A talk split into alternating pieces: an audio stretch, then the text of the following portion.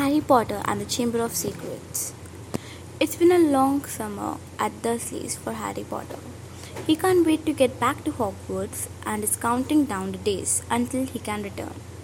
He's surprised when on his birthday a strange elfish creature named Dobby shows up with dire warnings for Harry.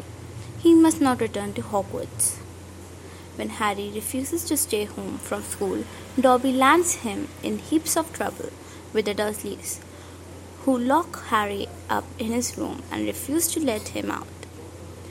Before Harry can sink too far into despair, his friend Ron Weasley and his twin brothers Fred and George come to his rescue in a flying car and take him to their house, where Harry is thrilled to spend the remaining summer. Thus starts an eventful second year for Harry Potter.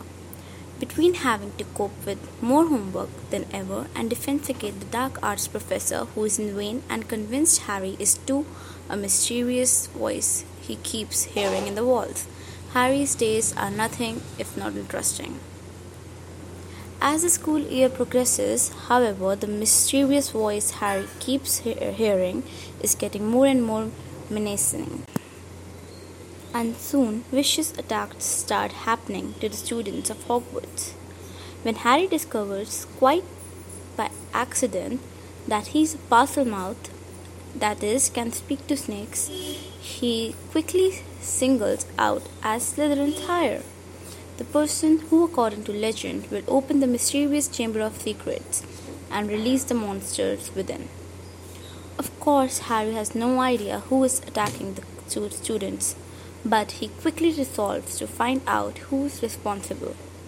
He, Ron, and Hermione come up with an elaborate plan to disguise themselves as Slytherin students so they can question Draco Malfoy, whom they believe is the one setting the monster loose in the school. The plan goes perfectly, but they are disappointed when they find out Draco that he is not the one they are looking for. The quest gets personal when Hermione is attacked and petrified by the monster. Ron and Harry are devastated and are left on their own to uncover the true identity of the person responsible. Events come to a head when Ron's sister, Ginny, is kidnapped and taken down into the Chamber of Secrets. And Ron and Hermione discover an important clue that Hermione left for them. They quickly head down into the Chamber of Secrets to, res- to rescue Ginny. Harry and Ron get separated once they are down there, and Harry is left to pursue the monster on his own. He quickly finds Ginny, and thanks to some mysterious help that from Dumbledore and his pet Phoenix, Harry is able to destroy Slytherin's hire, who turns out to be a younger version of Lord, Lord Voldemort.